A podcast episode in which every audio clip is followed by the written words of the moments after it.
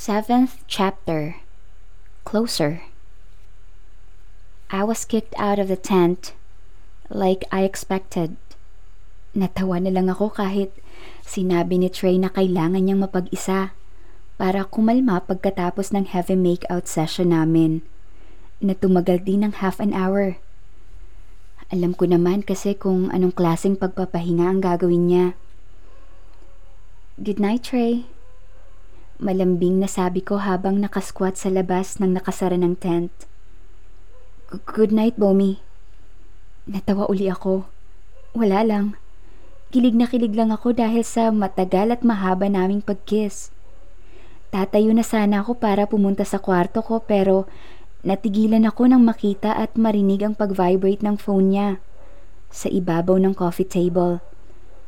Dinampot ko ang phone para iabot kay Trey dahil baka mamaya ang mami niya ang tumatawag. Pero natigilan ako nang makita ang pangalan at picture ng tumatawag sa caller ID. Uni. Tumaas ang kilay ko. Bakit pa umi-extra naman sa picture tong childhood friend ng boyfriend ko? Bumaba ang zipper ng tent at lumabas si Trey mula roon. Halatang may sasabihin siya pero natigilan ang makita ang hawak ko ang phone niya. Here. Nakangiting sabi ko, kahit hirap na hirap akong umiti. May tumatawag sa'yo.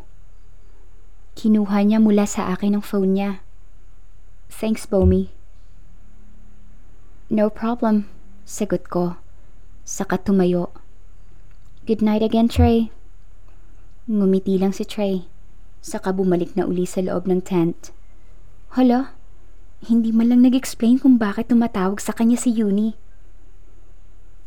Ang petty pero aaminin kong hindi ako nakatulog masyado sa kakaisip kung bakit tumawag si Uni kagabi. Hetong at nakatitig lang ako sa kesame at tamad na tamad pang bumangon. Siyempre, nag-overthink na naman ako. Senior year ko sa SHS nang makilala ko si Trey na college freshman naman. Nung time na yon, madalas niyang kasama si Uni sa St. Patrick pa noon nag-aaral si Uni. At that time, she was in grade 10. That was why at first I thought they were siblings. They were really close then. Pero nung nag-senior high si Uni, lumipat siya ng school dahil wala sa St. Patrick University ang strand na gusto niya. It wasn't that I hated Uni. Ako naman ang mahal ni Trey romantically eh. Pero I would admit na kinakabahan ako sa kanya kasi alam kong abangers lang siya na mag-break kami ni Trey. In a way, I saw her as a threat. Natigilan lang ako sa pag-iisip ng mga nakakatakot na senaryo ng makaamoy ng bacon. Mabilis akong bumangon at lumabas ng kwarto. Sa kusina ay naabutan ko si Trey na nagluluto ng breakfast. Katatapos lang niyang magprito ng bacon. May nakahain na rin sa mesa na fried rice, sunny side up eggs, hot dogs, at spam. Meron ding toast at inilabas pa niya ang bote ng jam at jar ng Nutella. Oh, ang sweet. Sorry, nakialam na ako sa pantry mo without your permission kasi ayokong istorbohin ang tulog mo. Gentle na paliwanag ni Trey nang makita ko. Saka ako binigyan ng nahihiyang ngiti. Good morning, Bomi. Good morning, Trey. Nakangiting ganting bati ko at niyakap siya mula sa likuran habang inaayos niyang mga plato sa mesa. As usual, nag-freeze na naman siya. But eventually, nag-relax din siya. Okay lang na nakialam ka sa pantry ko. Thank you sa pagluluto mo ng breakfast. No problem. Sagot naman niya saka marahang inalis ang mga braso ko sa baywang niya dahil humarap siya sa akin.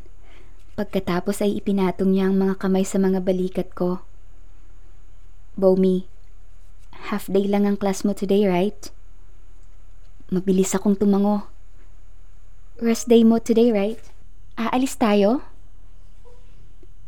Napangiti siya na parang natuwa sa excitement ko. Oo sana. Tumabingi ang ngiti niya at nang magsalita uli ay halata na sa boses ang hesitation. Kung papayag kang sumama sa akin. Kumunot ang noo ko sa pagtataka. What do you mean by that? Uni wants to see us. Sagot ni Trey na ramdam kong kabado dahil humigpit ang pagkakahawak niya sa mga balikat ko. Okay lang ba na makipagkita tayo sa kanya later?